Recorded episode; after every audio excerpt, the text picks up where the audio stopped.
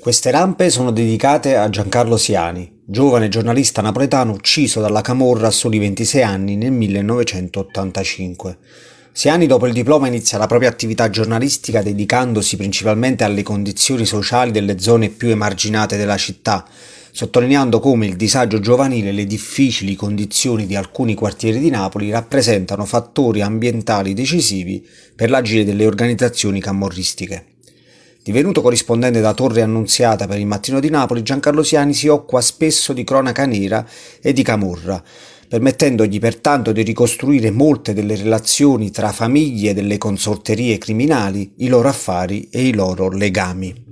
Egli riesce a rintracciare gli interessi della Camorra nella ricostruzione successiva al terremoto avvenuto in Irpinia nel 1980, irritando significativamente il boss di Torre Annunziata Valentino Gionta, legato a stretto giro al clan mafioso dei Nuvoletta di Marano. In seguito ad un articolo pubblicato da Il Mattino in data 10 giugno nel 1985, all'indomani dell'arresto del boss latitante Valentino Gionta, Giancarlo Siani scrive la sua cattura potrebbe essere il prezzo pagato dagli stessi Nuvoletta per mettere fine alla guerra con l'altro clan di Nuova Famiglia, i Bardellino.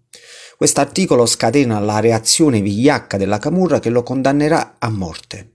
La criminalità e la corruzione non si combattono solo con la forza.